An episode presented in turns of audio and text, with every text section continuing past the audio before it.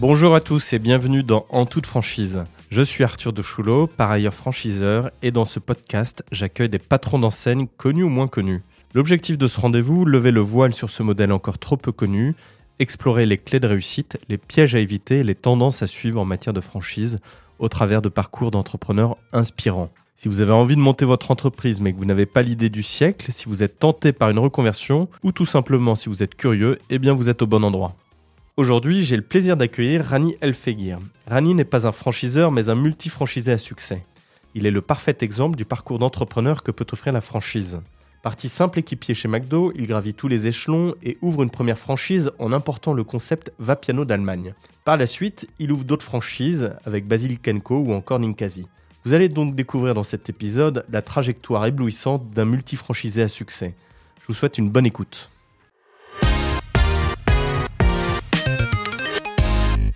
Bonjour Annie. Bonjour. Bah écoute, je suis ravi de t'accueillir. Euh, tu sais que dans cette émission, moi j'ai plutôt l'habitude de recevoir des, des patrons d'enseignes. Et euh, là, j'ai décidé de, de, changer euh, de casquette et de, et de rencontrer quelqu'un qui a un, un, parcours inspirant, mais côté franchisé. Euh, je trouve que c'est bien de mettre en lumière des, des, parcours et puis de montrer aussi euh, l'autre côté de la barrière. Alors, j'ai pour habitude de demander, euh, enfin, une première question, de, de demander qui tu es, d'où tu viens, et, et ensuite on déroulera vers ton parcours de, de franchisé, multifranchisé. Eh bien, écoutez, euh, merci. D'abord, je suis flatté et très valorisé d'arriver en tant que franchisé. Euh, donc, mon parcours a commencé il y a maintenant un peu plus de 30 ans, 32 ans exactement. Euh, je suis rentré par hasard dans la restauration euh, en tant qu'étudiant salarié pour financer mes études, un doc de droit, un BTS, euh, Action Co, etc., une école de commerce. Et rapidement, euh, pour financer mes études, j'ai eu la chance ou l'opportunité de travailler chez McDo. Voilà. C'est un employeur qui à l'époque était plutôt décrié et qui était euh, on avait Alors là on est dans les années 90 On est dans les années 90 euh, exactement, ouais, 90 ouais. donc je finance mes études pendant 4 ans en travaillant chez McDo et McDo m'offre la possibilité Comme beaucoup d'étudiants d'ailleurs. Hein. Comme beaucoup d'étudiants, ouais, on était à l'époque 80% de salariés étudiants. Euh, une très belle expérience, on était en phase pionnière pour McDo, moins de 200 restaurants à l'époque. Euh, il y en a 1500 aujourd'hui, donc euh, on découvrait un peu l'univers McDo et j'ai eu la chance d'évoluer chez McDo jusqu'à un poste de direction euh, qui m'ont offert en 93. Donc là c'était un McDo franchisé, j'imagine? Tout à fait, rue Victor Hugo à Lyon. J'ai commencé là avec, euh, à l'époque, Michel Antolino, c'était le franchisé, puis Gérard Touillou, le franchisé. Et ils m'ont fait confiance euh, dès le départ pour me confier à partir de 93 l'établissement de Saint-Priest à Bron euh, vers Ikea, un très bel établissement et j'ai eu la chance à 23 ans de me retrouver directeur d'un établissement McDo franchisé. Donc tu es un produit McDonald's? Tout à fait. Tu euh, as connu la franchise par McDonald's. Tout à Donc fait. à 23 ans, tu deviens euh, directeur d'un McDo. Tu as combien de personnes là à ce moment-là euh, À l'époque Saint-Priest, on avait 66 salariés à, ouais. à gérer avec une équipe d'encadrement d'environ 8 personnes. Tu en retires quoi de ces premières expériences et ces premières années euh, de ces premières années de, de vie professionnelle? Bah, je dirais que la difficulté vous fait progresser. Vous, ouais. vous apprenez de, de, de, vos erreurs. Euh, non, plus sérieusement, on avait, on était bien encadré chez McDo. On avait des animateurs réseau, des conseillers régionaux qui étaient ouais. là, qui étaient habitués à avoir des jeunes directeurs de 23-25 ans. Et il y avait à l'intérieur du système McDo des systèmes de formation, enfin des, un mmh, programme de formation mmh. qui était exceptionnel. On vous formait à être manager, directeur, directeur, enfin directeur adjoint, directeur. Et le dernier cours qu'on avait, c'était à Chicago pendant 15 jours où on apprenait à gérer une entreprise, à gérer un compte résultat, un plan marketing, etc. Et c'est, on est très bien accompagné dans, dans le cadre d'une d'une franchise comme McDo. Mais je pense que c'est le cas aujourd'hui chez Burger King, par exemple. Alors là, du coup, euh, comment se déroule la suite de ta carrière et surtout euh, comment euh, comment tu deviens franchisé toi-même? Alors, très rapidement, mon franchisé à l'époque, mon employeur Gérard Touillou avait cédé une partie de ses restaurants à la compagnie, à McDonald's France, donc au franchiseur. Donc, je me retrouve à exploiter le McDo de la place Bellecour à Lyon en tant ah oui. que directeur. Là, on monte à 90 salariés. Euh, J'étais déjà un peu plus âgé, j'avais gagné en expertise grâce à Saint-Priest. Et lors de la vente, euh, j'intègre, donc je quitte la franchise de Gérard Touillou, qui est encore franchisé de, de 18 restaurants, je crois, dans l'Est lyonnais aujourd'hui. Je quitte la franchise, je travaille pour McDonald's France et rapidement McDonald's France me fait évoluer au siège national à Guyancourt en tant que formateur. On appelle ça conseiller en formation en exploitation. Donc là, je quitte la casquette opérationnelle directeur que j'avais à Bellecour, Champagne au Mont d'Or, etc. Et je me retrouve à former des managers, à former des directeurs ou des franchisés. Métier que tu connaissais par cœur Voilà, métier que je connaissais par cœur, exactement. Et je me suis épanoui parce que euh, on a non seulement bien sûr travaillé le, le, fond, mais la forme. C'est-à-dire que McDo m'a appris à prendre la parole en public, à intervenir face à 150 euh, étudiants, enfin 150 salariés qui étaient venus pour euh, des formations. Euh, ça a été une ouverture d'esprit parce qu'on m'a fait travailler sur des projets différents, notamment un projet qui me tient à cœur, qui a été une super aventure, les bornes de commande chez McDo. On parle des années 2000, on est en 2000. Il n'y a pas de borne de commande chez McDo. Et McDo euh, réfléchit à mettre des bornes dans les restaurants. Et là, c'est une nouvelle aventure qui va commencer à faire rentrer dans l'entrepreneuriat. Donc là, on est dans les années 2000. 2000. 2002 même, 2002. Donc, donc tu déménages, tu es à Guyancourt. Exactement. Euh, Qu'est-ce qui se passe après? Alors au début, l'histoire est géniale. Elle a toujours été belle. Mais au départ, j'habitais à Rambouillet, pour tout vous dire. Le siège était à Saint-Quentin en Yvelines, à Guyancourt, à 20 km. C'est parfait. McDo me fait réfléchir. On commence à travailler avec certains cadres sur le projet des bornes et il y a deux personnes, Monsieur Swissy et Monsieur Mangeot, qui sont eux des experts de l'informatique, des achats, de la stratégie en entreprise, qui travaillent pour McDo. Euh, Monsieur Mangeot était directeur euh, informatique chez McDonald's France et Monsieur Swissy était directeur achat sur le pôle Europe, donc des postes à, à forte forte implication, on va dire. Et on, ils décident de racheter une société, une start-up qui s'appelle Acrelec, qui va fabriquer les bornes et le logiciel et l'installation pour McDo Il quitte la boîte, il quitte McDo ils ouvrent, ils rachètent pardon la société Acrelec pour fabriquer ses premières bornes et je les rejoins en tant que directeur commercial en accord avec McDo. J'avais pris une année sabbatique, on appelle ça comme ça, pour sécuriser. C'était une start-up, on était 16 salariés. Euh, je quitte, euh, je quitte l'aventure McDo pour rejoindre Acrelec tout en étant pas loin de McDo. Mais là, les choses sont compliquées personnellement puisque le siège était à Marne-la-Vallée. Donc pour les, les Parisiens, Marne-la-Vallée, c'est le, Disney, c'est le Grand Est, c'est le siège d'Acrelec et j'habite dans le Grand Ouest à Rambouillet, à 118 km de mon lieu de travail. Donc on découvre l'entrepreneuriat la voiture, les bouchons parisiens. Mais c'était une super aventure, vraiment une très belle aventure. On a lancé les premières bornes en France. Et ça a duré combien de temps? L'aventure a duré cinq ans avec une expansion folle. Euh, je suis rentré, on était, j'étais le 16e salarié de cette petite start-up. Quand j'ai quitté la société, on était 250 salariés intégrés, plus 2000, 2000 euh, salariés en, en itinérant, sous-traitant, etc. La société a continué à, à, à exploser. C'est une réussite euh, incroyable à Crélec. C'est toujours Monsieur Mangeot et Monsieur Swissy qui sont les patrons de la société.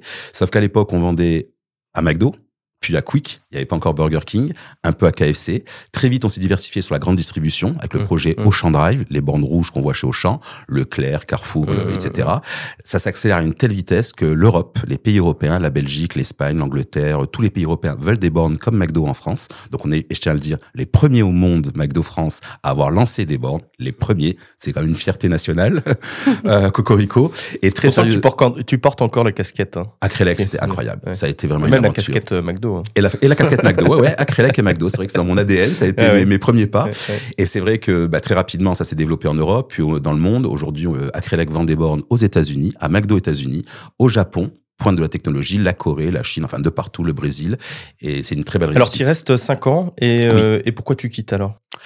Alors je quitte parce que l'expansion c'est chouette. Quand on a 25 ans, 30 ans, une start-up c'est bien, mais quand on a trois petits garçons, donc moi j'ai trois garçons, Jérémy, Nicolas et Maxime, qui avaient à l'époque 3 ans, 6 ans, 9 ans, ben papa il était souvent euh, en déplacement à Nice, à Paris, euh, ça pouvait être euh, en Allemagne, à Londres, selon les, les, besoins et les, les, sociétés qui nous contactaient.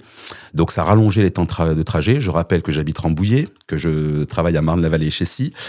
donc voilà, c'était compliqué. Je partais à 4 heures du matin, je rentrais à 22 heures mais je pense qu'il y a beaucoup de start qui ont fait ça. Donc c'est pas. Je travaillais dans ma voiture euh, évidemment, mais ça devenait compliqué euh, en, en, termes de, de, vie de famille. Donc Acrelec m'avait permis de me délocaliser, de partir euh, dans une ville au choix. Ma compagne à l'époque avait décidé la ville d'Annonay en Ardèche pour couper du du côté parisien, on va dire. Et je me suis retrouvé à Annonay. Donc je travaillais toujours pour Marne-la-Vallée chez Si pour Acrelec. J'ai fait des déplacements, mais ça devenait vraiment très compliqué, très mmh, compliqué. Mmh. Et c'est vrai que hum, à l'époque, mon ancien franchisé McDo, Michel Antolinos, l'histoire se, se retrouve, euh, s'était retrouvé lui PDG de McDonald's France, Michel Antolinos, juste avant Denis Henquin. Et Michel était parti sur un projet qui m'avait pas mal plu, c'est qu'il lançait en fait euh, il, a, il, se lançait dans différents concepts, mais il avait vu, il m'avait demandé d'aller voir ce que j'en pensais, une chaîne qui venait d'Allemagne, qui s'appelait Vapiano, c'était une chaîne que j'avais vue avec Acrelec pour leur vendre des bornes à Vapiano. C'est un concept allemand, mais qui fait des pâtes et des pizzas de manière euh, très haut de gamme. Un très beau concept, très proche de Paradis du Fruit dans, dans la déco et dans le design. Et j'ai en fait décidé de quitter Acrelec en accord avec mes deux patrons, euh, Monsieur Swissy et Monsieur Mangeot. Et j'ai repris, euh, j'ai ouvert un établissement euh, à Lyon, Vapiano, qui était un des premiers établissements après le Luxembourg et la Défense en France. Donc là, c'est ta première franchise. Première franchise, en association avec un master franchisé qui était Monsieur Antonio. Tu peux me, tu peux me raconter les, les, tout premiers moments de la rencontre avec ton futur franchisé, puis le montage du projet, combien de temps ça prend par exemple? Alors c'est vrai que Vapiano c'était un gros projet, on avait 2 500 000 euros d'investissement au total. Ah oui. Énorme, énorme ah sur des surfaces entre 700 et 800 mètres carrés. Euh, le projet a mis du temps, a mis beaucoup de temps. Euh, la formation, les discussions initiales jusqu'à l'ouverture du point de vente, on a dû passer à peu près 9 mois avec une forte implication de ma part sur des ouvertures pour me rendre compte de ce que ce qu'était une ouverture d'un Vapiano. C'est quand même un, gros bébé, un gros paquebot. Et j'avais j'ai passé un mois et demi par exemple au Luxembourg sous l'ouverture, plateau Kirchberg, et j'ai passé un mois et demi à l'ouverture de la Défense avant d'ouvrir mon établissement. C'est quoi les les les, les... Est-ce que tu as rencontré des difficultés particulières? Est-ce que tu as est-ce qu'il y a eu des points de blocage Est-ce que tu as eu des doutes aussi euh, pendant cette période? Oui, on a eu des doutes euh, parce qu'on est là dans les années 2011. Euh, donc on a fait un petit saut par rapport à tout à l'heure. 2011, il y a un grand projet qui arrive en, sur Lyon. C'est le projet du centre commercial Unibail, alors Westfield maintenant, Confluence. Oui. Et hum, je vais être très clair. Autant aujourd'hui c'est une réussite. Les Lyonnais étaient quand même très inquiets sur la réussite de Confluence, en se disant on ne détonnera jamais la part Dieu. Confluence ça va être compliqué. Et moi mon établissement allait ouvrir à Confluence sur deux étages le Vapiano de Confluence. Donc c'est vrai qu'il y a eu des inquiétudes à ce niveau-là. Euh, autant en Allemagne, et je pense que c'est pas confidentiel, on peut le dire, euh, ou en Suède, ou en, Autriche, les établissements euh, Vapiano étaient capables de faire entre 3 et 5 millions d'euros par an.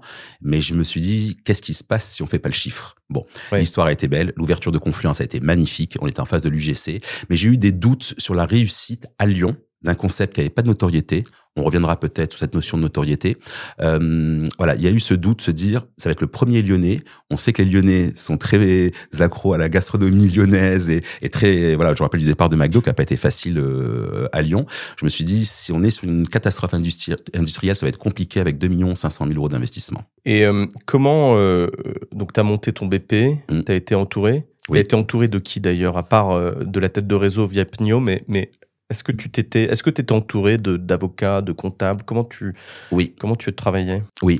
Alors on avait, euh, Monsieur Antolino avait confié euh, l'ouverture de ses établissements en France à Éloi Delorme, qui était euh, dans sa holding, on, va dire son directeur financier. Dans l'esprit, c'était le directeur général.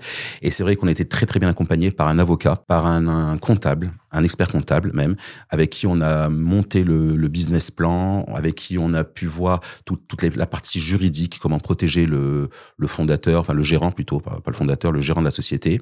Euh, on a été accompagné aussi au niveau du recrutement, au niveau de l'administratif. C'est vrai qu'avec Vapiano, j'ai été très très bien accompagné et très bien conseillé. On était plusieurs franchisés en phase de démarrage et on avait vraiment des sessions de travail euh, qui étaient très intéressantes à 5-6 franchisés. On travaillait euh, en, en, groupe avec une fois le comptable, une fois l'avocat, de temps en temps le, la responsable des ressources humaines, une très belle structure euh, pour démarrer. Et tu l'as encore d'ailleurs là, le ton ton va ton va j'ai du mal à le prononcer. Va, va piano, qui va piano, Vassano, Valentano.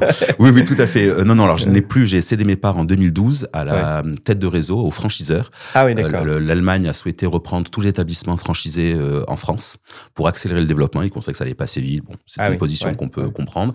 Ils avaient besoin de donc de se positionner sur la France. Donc c'est Monsieur Salvatore Perry aujourd'hui encore DG de Vapiano France euh, qui a repris l'ensemble des, des oui, ça, c'est arrivé très rapidement, en fait. Très rapidement. Entre 2012 et 2015, il y a une reprise du marché. Et toi, t'as ouvert en 2011, hein, tu me disais. Ah, ouais, c'est ça. On a ouvert en 2012. Euh, 2011, 2012, ah ça s'est fait très vite. Au bout d'un ah an, je crois qu'au bout de 14 mois, je revendais mon site. Ils nous ont fait une proposition, comme l'a fait Sushi Shop récemment, de racheter les sites aux franchisés. Euh, enfin, Amrest, quand j'ai Sushi Shop, c'est Amrest qui a racheté aux franchisés. Et pour toi, c'était une surprise? C'était, euh... C'était une surprise, mais ça m'arrangeait parce que ça me convenait bien, parce que je m'apercevais que le développement de Vapiano, on avait à l'époque le projet de Grand Hôtel Dieu, de faire à la part Dieu, allait être consommateur de cash. C'était quand même gérer déjà un Vapiano, c'était compliqué.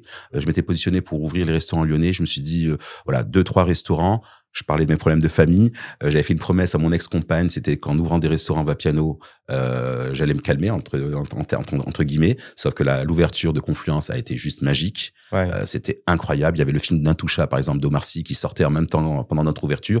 Euh, L'UGC avait mis, je crois, deux salles d'Intouchable en même temps. On se prenait 200 clients toutes les toutes les heures. Je rentrais à une heure du matin. Mon ex-épouse était pas contente. Je me suis dit, donc ouvrir à l'époque, on pensait, on l'a pas fait, mais ouvrir Grand Hôtel Dieu et ouvrir par Dieu en plus de Confluence. Enfin, j'ai implosé en vol. Donc je me suis dit, c'est un moment, il va falloir se calmer, Rani. Voilà. Il va falloir se calmer, c'est ce que j'ai alors, du, du, du, coup, tu fais quoi? T'es à la maison. Du tu, coup, voilà, je me dis, euh, je vais tu- m'occuper de mes enfants. Euh, voilà, j'ai parlé de ma vie, ma vie personnelle. Je me séparais, donc je suis en garde alternée. Il fallait retrouver une activité un peu plus normale que de faire du 9h, 1h du matin tous les jours. Euh, donc j'ai cédé mes parts, ce qui m'a permis d'avoir euh, une sorte de confort financier, on va dire. Les Allemands ont repris la- euh, le dossier et ça se passe euh, plutôt bien pour Vapiano en France aujourd'hui. Et j'ai fait du conseil en entreprise. Je me suis rapproché des franchiseurs que j'ai eu l'occasion de rencontrer quand j'étais chez Acrelec. Et j'ai conseillé des groupes de franchises euh, sur leur développement, le- les aider à mettre en place un DIP, un contrat de franchise, recruter des franchisés. Donc euh, j'allais au salon de la franchise, euh, j'accompagnais différentes enseignes euh, que j'accompagne toujours aujourd'hui. Et alors, tu retombes dans le, dans le bain de la, de l'investissement, enfin, en tout cas, de, dans la peau du franchisé, à partir de quand? Alors à partir du moment où mon petit dernier a eu euh, a, été autonome, qu'il a pu avoir son scooter euh, en Ardèche et plus dépendre de papa pour l'emmener à l'école le matin ou le récupérer l'après-midi, ça a été mon quotidien pendant 4-5 ans environ. Euh, je décide de revenir dans la franchise précisément en 2018 en rencontrant Cécile Rivoire du groupe Ninkasi qui me dit Rani, on a un super projet à Andrézieux à te présenter. Et je pense que ce qu'on se côtoyait avec Cécile lors de salons ou lors de différentes interventions et qui m'a dit euh, bah Rani, euh, voilà, que tu saches, on cherche un franchisé pour euh, Andrézieux. On a un local, un bel emplacement sur un terrain de la famille Desjoyaux, le pisciniste. Et je suis parti voir ce, ce, ce lieu, cet emplacement. J'ai vu que mes enfants grandissaient. J'en avais un qui avait 21 ans, euh, un qui avait 19 ans, et le petit dernier qui doit avoir 16 ans. Euh, je leur j'en avais parlé. Ils m'ont dit, ben, c'est peut-être le moment. Et je me suis relancé en franchise en 2019 avec Ninkasi, Andrézieux-Boutéon. Ninkasi, que t'as toujours, hein. Un Ninkasi que j'ai toujours, ouais. tout à fait. Aujourd'hui encore. Ouais, Hier, j'étais euh, en exploitation ouais. Et alors, là, si on, si on prend un petit peu de recul euh, sur ces différentes expériences, alors tu nous raconteras aussi l'ouverture. euh, tu as ouvert un Basic Co, euh, je crois. hein. Enfin, Tout à tu- fait. Tu, tu nous raconteras ça. Mais si on prend un petit peu de, de recul maintenant sur tes différentes expériences, quel regard tu portes sur, sur la franchise et notamment euh, si tu te mets dans la peau d'un voilà, d'un jeune qui a 25-30 ans, euh, qui a envie, euh, qui a envie d'entreprendre, qui a pas, qui a pas l'idée, pas l'idée du siècle, etc., qui hésite. Qu'est-ce que tu lui conseillerais s'il avait envie d'ouvrir une franchise et comment il devrait s'y prendre Alors, euh, si déjà un jeune devait se lancer, j'irais de manière générale dans l'entrepreneuriat, je lui conseillerais déjà de démarrer par de la franchise. Ça donne un cadre, une structure. Euh, ce que je lui conseillerais, c'est d'abord de choisir son son réseau de franchise, alors son domaine d'activité par rapport à ce qu'il est, à son ADN. ouais. Si c'est un passionné de sport, bah, évidemment, je lui conseillerais d'aller sur euh, un secteur euh, sportif. S'il est passionné de restauration, évidemment, d'aller vers des restaurants, etc. Donc, de bien écouter son ADN, de bien prendre un concept qui est en accord avec vos valeurs, avec ce que vous êtes, ce que vous aimez, si c'est de la musique, etc. D'abord, bien choisir ça. Ensuite, une fois que on est en accord avec le secteur d'activité, il va falloir choisir une enseigne. C'est-à-dire, si je décide, je vais parler de mon cas, euh, parler de la restauration, euh, on a tous tendance, et je pense encore plus à 25 ans, à, à, à signer un contrat de franchise parfois par affectif. C'est-à-dire j'ai bien aimé telle personne ou j'ai bien Ouais. aimé le concept, Ouais. j'ai ah, j'ai un souvenir, euh, je passais des bons moments dans cet établissement, dans cette enseigne, donc j'ai envie d'ouvrir cette franchise. Alors oui, l'affectif est important, évidemment. C'est une c'est une relation qui démarre entre le franchisé et le franchiseur. L'affectif a son importance, mais j'ai envie de dire soyons très factuels.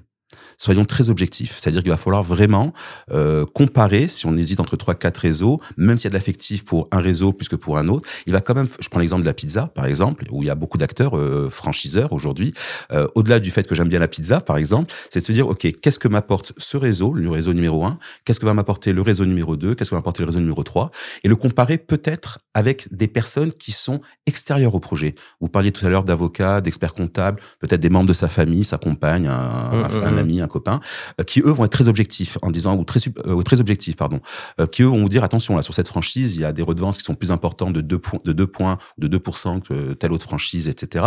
Donc il faut un moment un peu d'objectivité et pas trop de feeling j'ai envie de dire comme on dit à 25 ans ou de subjectivité parce qu'on peut faire des erreurs. Voilà on peut il y a des droits d'entrée il y a des l'assistance à l'ouverture il y a de l'assistance pendant il y a aussi un- une histoire à, valider hein. est-ce que le concept a démarré il y a un an? Est-ce qu'il a démarré il y a 20 ans, etc. C'est des choses importantes.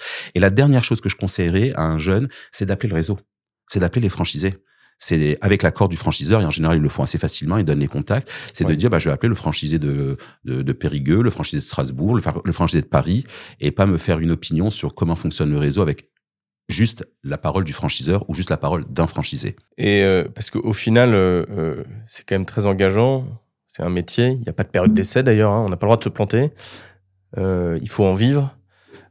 comment t'arrivais toi à te convaincre que en ouvrant telle franchise, tu allais pouvoir en vivre et pour toi, le pouvoir en vivre, ça veut dire quoi? Ça voulait dire quoi? Alors, euh, c'est vrai que je, comme je disais, j'ai eu la chance d'avoir des enfants qui, qui étaient euh, déjà étudiants, qui étaient euh, voilà plutôt plutôt autonomes. J'ai des fils qui ont envie de travailler aussi comme moi euh, pour payer leurs études, donc j'avais pas une pression financière pour accompagner mes trois enfants en post-bac, en, études secondaires. Je les accompagnais un petit peu, mais ils étaient tous les trois très vite autonomes et le sont encore aujourd'hui. je me satisfaisais du minimum. Je savais que bah, démarrer une franchise et même si c'est une franchise Ninkasi ou Basilic Co, c'est important de dire qu'on va pas gagner des milliers des les premières années. Euh, voilà, euh, sur le, enfin c'est un peu dans mon ADN et c'est un peu sur les conseils de mon expert comptable. On prend le strict minimum pour vivre que moi, les premiers mois, je ne vivais que de mes remboursements de frais. Euh, mmh, euh certains, mmh. certains franchisés euh, ne vivent que de l'ACRE ou de la RCE, des aides de, pour la création d'entreprise ou, ou, des dispositifs Pôle emploi. Euh, voilà, faut pas s'imaginer prendre des 5 000, 6 000 euros par mois les premières années. Évidemment, si l'histoire est belle au bout d'un an, deux ans, qu'on a mis la trésorerie de côté, que l'expert comptable vous dit que tout se passe bien, là, on peut commencer à sortir au bout de deux ans euh, un, un, salaire. Mais moi, dès le départ, je savais que j'allais, de toute façon, j'allais vivre matin, midi et soir dans, dans, dans mes établissements. j'allais faire aucune aucune dépense, aucun investissement. C'était pas le moment. Le plus important, c'était de sécuriser euh, le démarrage de ces activités. Surtout que le Covid m'a bien poussé dans ce sens dès 2020 à être très prudent. C'est vrai que moi, j'ai pu voir dans mon réseau, dans le réseau que j'ai créé, euh, je pense que j'ai fait euh, une erreur ou en tout cas, j'ai pas suffisamment appuyé avec mon, mon, équipe de développement. Quand on recrutait un franchisé, jeune réseau, c'est pas. Tiens, on va prendre le cas de McDo. On n'est pas un McDo et, euh, et le cash va pas rentrer euh, comme ça en claquant des doigts. Et, euh, et beaucoup de beaucoup de candidats et même quelques-uns de mes franchisés qui, sont encore dans le réseau d'ailleurs se sont sans doute dit je vais ouvrir et le lendemain je vais je vais gagner ma vie en fait. Et la réalité c'est que c'est pas ça. En fait, la réalité c'est que c'est que ça reste des entrepreneurs et qu'il faut aller chercher le business, surtout pour une, une, jeune enseigne, etc. Et je trouve que c'est quand même très difficile d'arriver, euh, parce que tu sais, il y a toujours l'excitation du de l'ouverture, on est sûr que ça va marcher, euh, etc. On est plein d'enthousiasme, et puis après, euh, il y a le jour J, j'ouvre, et il y a le lendemain. Le lendemain, voilà, les premiers clients qui viennent, qui viennent, peut-être pas en volume qu'on espérait. Donc il y a un moment donné, bah, il faut, euh, il faut, euh, il faut y aller, quoi. En fait, il faut y aller. Et, euh, j'ai encore du mal. Je vois hein, quand je, les côtoie encore, ils ont. je vois que du coup, malgré tout, t'as beau faire de la pédagogie, etc., mais t'as l'excitation du moment qui l'embarque, qui l'emporte, et puis après t'as la, t'as la réalité. Et il y a le retour à la réalité qui est pas simple à gérer, je trouve, de la part d'un, franchisé. Et le rôle du franchiseur, et pas évident non plus hein, dans cet accompagnement pour essayer de rester toujours euh, voilà le plus objectif possible et pas se laisser embarquer aussi par l'excitation et l'enthousiasme du, du franchisé. C'est un exercice d'équipe qui est, qui est pas simple. C'est vrai. C'est vrai, euh, il y a toujours cet effet euh, de, de, redescente après l'euphorie de l'ouverture, etc. Euh, parfois, même certains franchisés se retrouvent un peu isolés, un peu seuls, un peu paniqués. Hein, on peut céder à la panique ou s'inquiéter énormément. je trouve que le meilleur moyen euh, de se prémunir euh, de ça, c'est d'avoir vraiment un business plan. Alors, je vais pas dire pessimiste, mais prudent. Ouais, oui. Voilà. De se dire, euh, je prends un chiffre au hasard, si je pense faire 500 000 euros, je suis sûr que je vais faire 500 000 euros, je me, pré je me prépare à faire 350, 400 000. Si je fais 500 000, l'histoire est belle. Si j'en fais 600 000, j'en parle même pas. Mais se dire, OK. Et, et c'était d'ailleurs euh, toute la démarche du groupe Basilic Co, où j'étais plutôt euphorique en disant, je vais faire un chiffre dingue euh, quand je vais ouvrir. Ils m'ont dit, OK, ben, Rani, enlève 20, 25% de ton chiffre d'affaires, réduis tes investissements, prépare-toi quand même à une ouverture difficile. Ça n'a pas été le cas, l'ouverture a été magnifique, mais ils m'avaient préparé à un éventuel démarrage. ils m'ont dit des fois des sites peuvent mettre six mois, un an à démarrer. Rani, ils ont été très prudents, ils ont été très euh, sécurisants, et ça m'a permis aussi de pas avoir cet effet euh, waouh que, que j'ai pu avoir avec d'autres concepts ou d'autres enseignes, avec des grosses ouvertures et une redescente que j'ai vécue parfois. Et, et toi, euh, alors on rentre dans un réseau. L'idée, tu sais, on dit, on parle beaucoup d'intelligence collective. Oui. Euh, c'est une somme d'entrepreneurs, il y a beaucoup d'idées qui émergent, etc. Comment, euh, comment toi tu t'inscris et tu t'inscrivais aussi pour les enseignes que tu as pu euh, rencontrer, euh, dans ce collectif, en fait, quel état d'esprit tu as et quel état d'esprit tu recommanderais pour un futur franchisé? Alors c'est vrai que, hum, alors dans mon ADN, hein, je parle de, de, mon cas, dans, dans, dans ma personnalité, euh, je suis plutôt euh, facilitateur, médiateur. Euh, j'essaie de trouver des solutions, quelle que soit la crise. On en a, on en a eu hein, quelques-unes, hein, l'énergie, ouais, ouais. l'inflation, le Covid, j'en ai parlé. j'essaie de trouver toujours des solutions et je suis plutôt à me dire, quelle que soit la difficulté, de toute façon, on va tous les vivre dans le secteur de la restauration au nom du Covid, tout le monde allait vivre une difficulté ouais, ouais. à un moment ou à un autre. Soyons bah, ceux qui s'en sortent le mieux, quel que soit le réseau dans lequel je suis, que ce soit Nicasie, Basilic Co et tout. Et dans tous les réseaux où j'ai été, je parlais de Vapiano, où je suis parti aider le collègue franchisé pendant un mois et demi au Luxembourg, à mes frais, tiens à le dire, ou la Défense, pareil, et, les hôtels et tout coûtent cher à Paris. Mais voilà, j'ai toujours été là pour aider les franchisés, tout. C'est, c'est dans ma façon d'être. C'est à l'époque de McDo aussi, on me demandait d'aider des, des, directeurs en difficulté, de les former, de les conseiller. Bon, je le faisais avec beaucoup de, de bienveillance, etc. Euh, alors après, il y a des réseaux qui sont prêts à ça. Il y a des réseaux qui, qui sont pour cette intelligence collective, pour que les franchisés soient force de proposition. Par exemple, chez chez Ninkasi, j'ai été un moment à la commission achat pour réfléchir à avoir des achats, euh, de meilleurs achats dans des meilleures conditions, etc. Chez Basilic Co, il y a quelque chose encore de plus noble puisqu'il y a un comité consultatif. Je fais partie de ce comité consultatif. J'ai été élu par mes pairs, par les, les candidats franchis, par les franchisés, pardon. Et, et on arrive en tant que médiateur entre les franchisés et les franchiseurs. Et là, on utilise vraiment parfaitement les ressources du réseau, des 70 franchisés Basilic Co. On fait remonter aux franchiseurs les idées qui peuvent arriver sur le marketing, sur, oui, et lui les prend, les, tra les travaille et ça, et, et, on va à une vitesse euh, grand V, puisqu'on n'est que quatre à, à, discuter directement avec oui. Laurent Bassi, le, le, franchiseur, et pas 70 personnes qui vous remontent des informations. Nous, on synthétise déjà ce que dit le réseau, les idées qu'ont le réseau, et ensuite on les présente et on travaille sur 5-6 sujets. C'est très, très pratique. Mais tous les réseaux sont pas prêts à ça. Il y a parfois des, des réseaux de franchise, de franchiseurs qui ont besoin de, de garder la main, de ne pas forcément écouter ses franchisés euh, et qui veulent avancer parce qu'ils sont convaincus d'avoir la bonne décision et que euh, voilà. Alors c'est vrai que des fois, euh, j'ai tendance à le dire, hein, c'est vrai que tout seul on va plus vite, mais ensemble on va plus loin. Il faut savoir si la franchise veut aller vite ou loin, c'est deux stratégies différentes. Basilic Co, par exemple, a décidé d'aller loin, le plus longtemps possible et de manière très solide et pas forcément faire un effet boule de neige, un effet waouh, où pendant euh, 5 ans, on ouvre 50 restaurants et puis après, on, on plie l'affaire. Et il y a eu malheureusement des franchises qui ont dû, qui ont dû euh, fermer et quitter le territoire. Donc ça, c'est un vrai point de vigilance hein, pour un, oui. un, futur franchisé d'arriver à, à, sentir un peu l'ADN l'ADN du réseau. Oui, du, du, réseau et du franchiseur. Ouais, voilà. Et ça, ça passe nécessairement par euh, des échanges avec d'autres franchisés. Euh, mais je trouve c'est quand même, je, je, me mets dans, dans, la peau du franchisé, c'est pas évident hein, d'arriver à sentir ça, surtout quand on est euh, à sa première franchise, euh, euh difficile hein, d'arriver à appréhender ces questions.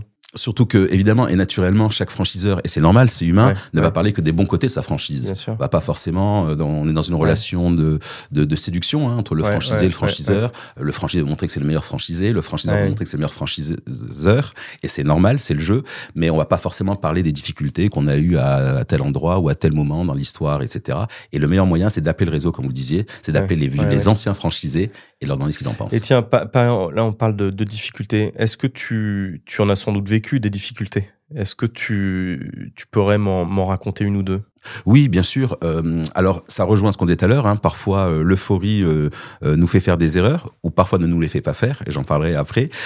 Mais oui, bien sûr, j'ai eu à, un moment, j'ai cru que sur un certain marché, je, pouvais ouvrir des établissements peut-être loin de loin de mes bases, loin de chez moi, parce que un modèle qui avait réussi à un endroit allait être dupliqué et réussi à un autre. c'est pas vrai. C'est pas le cas. C'est pas parce qu'on a réussi un projet à Lyon qu'on va réussir le même projet euh, à, Grenoble ou à, ou à Saint-Étienne ou à Valence. Euh, un, un, projet réussi, bah c'est chouette. Et un deuxième, c'est un redémarrage et on ne peut pas surfer sur euh, les acquis du précédent parce que les clients qui vont dans votre nouveau point de vente ne connaissent pas l'histoire du précédent. Certes, l'histoire est belle dans le premier, premier établissement, l'équipe fonctionne bien, les clients sont là, mais quand on démarre un deuxième projet, j'ai envie de dire, on redémarre un projet en franchise. C'est pas un copier-coller, c'est ouais. un nouveau bébé qui naît, quoi. C'est, c'est pas parce qu'on a réussi l'éducation du premier que le second va être réussi. On dit, bah, ça va se faire tout seul. Non, non, on redémarre tout, on remet les couches, ouais, on, on lui apprend à, à, être propre, on lui apprend à marcher et on, et on doit remettre les, voilà, et il faut bien, bien être convaincu de ça. Des fois, on est en difficulté sur la duplication du modèle quand on ouvre le deuxième ou le troisième établissement, parce qu'on pense que ça va être facile et tout. Et non, et c'est un redémarrage. Et toi, euh, maintenant, si on en vient, euh, à des. Est-ce qu'on peut parler de typologie de parcours en réussite quand on est franchisé? Parce qu'on se dit, voilà, la voie, on va dire, la voie naturelle de réussite d'un franchisé, c'est j'en ouvre un, j'en ouvre deux, j'en ouvre trois, j'en ouvre quatre. Mais quand on dit ça, est-ce qu'il y a, est-ce qu'il y a des nuances? Est-ce que, tu vois, on parle de multifranchisé, de plurifranchisé euh, euh, Quel regard tu portes là-dessus, en fait? Est Et est-ce que tu es capable de me dire, de me donner, voilà, quelques exemples de, de parcours un peu remarquables euh, de ce type-là? Oui. Alors, euh, Évidemment, quand on est franchisé, qu'on a réussi un premier point de vente, on a envie, on a envie d'en ouvrir un deuxième et c'est naturel. Il y a quand même un point de vigilance que hum, certains groupes font ou d'autres pas. C'est l'ouverture, j'appelle ça, dans une zone géographique.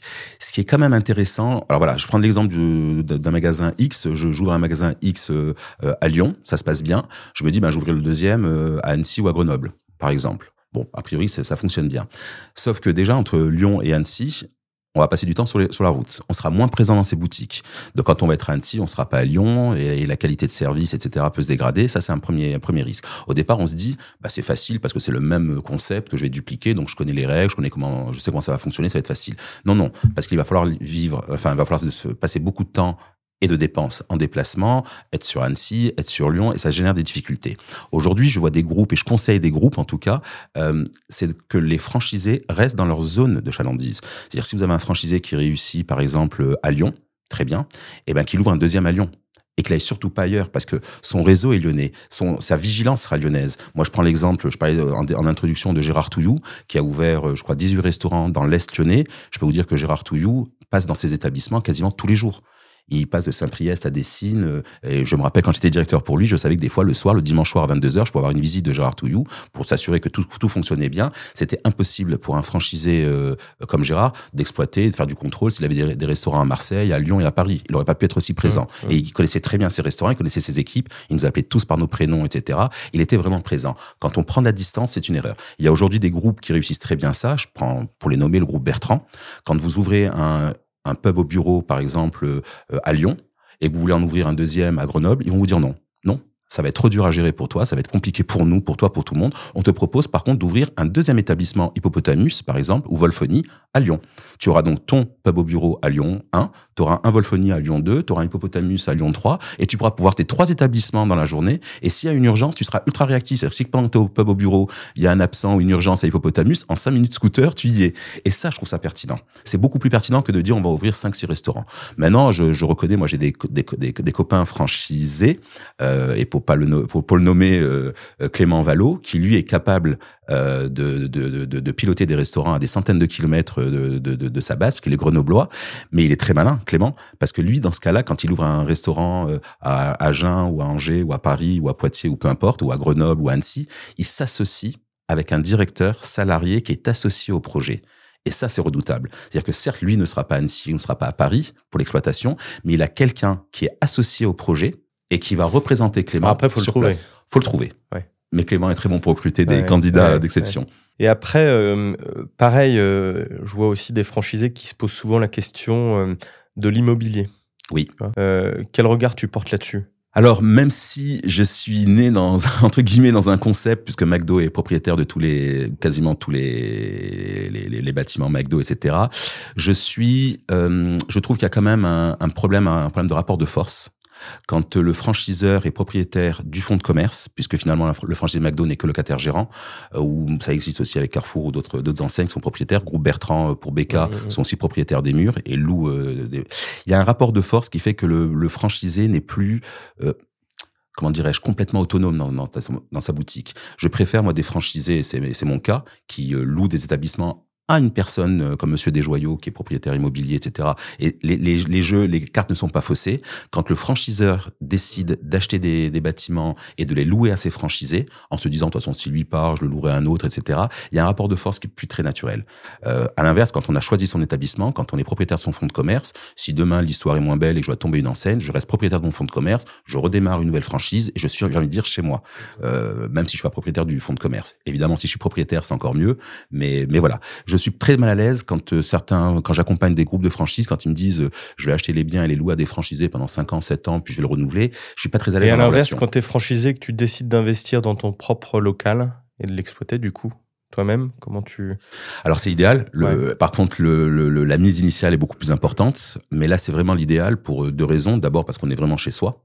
Euh, et le franchiseur le sait.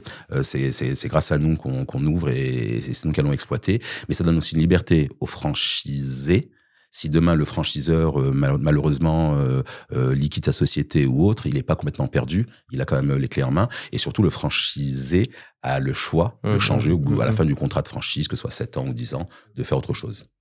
Alors là, en ce moment, le contexte est difficile. On parle d'inflation, coût des matières premières, etc.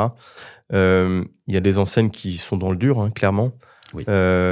pour toi, c'est quelles sont les enseignes qui vont, euh, qui vont s'en tirer le mieux, en fait euh, Ma certitude. Ma certitude, ce sont justement les enseignes qui ont utilisé l'intelligence collective du réseau. Hmm. Voilà, qui ont pris le pouls du réseau, qui passent du temps avec leur réseau, qui écoutent leur réseau. Euh, voilà, quand c'est un, un, échange dans les deux sens, constructif, etc., on est, je suis certain, je suis certain d'une réussite pour les prochaines années. Parce que seul, on peut faire des erreurs à plusieurs, on limite quand même ce risque d'erreur. Je prends l'exemple de Basic Co, on est 70 à avoir des échanges, enfin, même si c'est synthétisé, comme je le disais, mais 70 à avoir des échanges, on, sait vers quoi aller. Aujourd'hui, on a lancé une carte récemment en octobre en pleine inflation qui est très maline, hein, euh, qui a permis d'ouvrir les possibilités ou les champs des possibles pour nos clients. On a baissé le prix de certaines pizzas à un moment où tout le monde augmentait les prix. On a fait aussi du haut de gamme. On a une gamme, aujourd'hui, on a des pizzas qui partent de 9, de 9 euros à 17 euros à 16,90. Ça nous permet de garder les étudiants, les petits budgets on ne les perd pas. Ça nous permet quand même d'améliorer nos marges, pour être très clair, sur les, les, pizzas à forte valeur ajoutée, les pizzas à 15, 16 euros, on est très à l'aise en marge, même si on est juste sur les pizzas à 9 euros, mais c'est des produits d'appel. Et aujourd'hui, euh, l'établissement que j'exploite, Basilic Co, aujourd'hui progresse à 50% par rapport à l'année dernière, avec une nouvelle carte qui a démarré que le 5 octobre. Mmh. c'est mmh. juste incroyable. Mais ça, ça vient d'une réflexion du franchiseur, Laurent Bassi, et des franchisés, parce qu'on avait des franchisés qui disaient, bah, faut augmenter les prix, d'autres qui disaient non, faut les baisser, d'autres qui disaient, mais non, faut rester au milieu, faut rien faire. Voilà, quand vous êtes 70, ça part dans tous les sens. Laurent a pris toutes ces informations et il nous a donné une stratégie qui était claire, c'est de dire, OK, on va pas augmenter, on va pas baisser, on va et baisser et augmenter. On va mettre des, des pizzas Access à 9 euros. On va mettre des pizzas pour faire mmh. plaisir à ceux qui veulent du saumon, etc. à 17 euros, à 16,90. Mais on va contenter toutes les cibles de la clientèle. Les familles, les cadres sup, les étudiants, on va prendre, et c'est une réussite aujourd'hui. Il y a d'autres, d'autres réseaux qui n'ont pas décidé ça, qui ont décidé d'augmenter leurs prix en se disant, bah, l'inflation est là, nos prix, nos coûts augmentent, j'augmente mes prix mécaniquement. Et eh ben, c'est une certitude de perte de transactions. Parce qu'aujourd'hui, quand on augmente nos prix, j'ai conscience que les familles, que les particuliers ont un budget qui n'est pas extensible et on peut pas se permettre de payer euh, des pizzas, des burgers ou des sushis à 17, 18, 19 euros euh, tous les jours. C'est impossible. Donc là, tout le réseau a, suivi toutes les...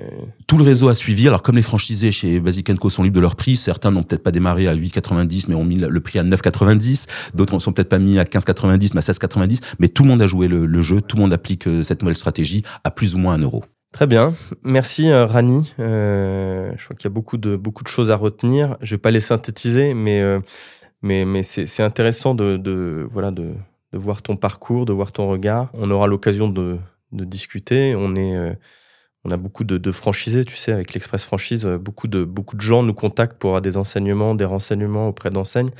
Et, euh, le contexte actuel fait que bah, fait que c'est pas c'est pas toujours facile en fait hein, d'orienter euh, les personnalités en fonction des bons réseaux etc donc on aura l'occasion d'échanger plus tard sur, sur ce sujet. Merci Rani. Merci beaucoup. Bonne journée. C'est la fin de cet épisode. Merci d'avoir écouté le podcast en toute franchise. N'hésitez pas à nous partager vos avis en commentaire, à nous encourager. Et si vous souhaitez être notifié de prochains épisodes, pensez à vous abonner. Je vous dis à bientôt pour un nouvel épisode.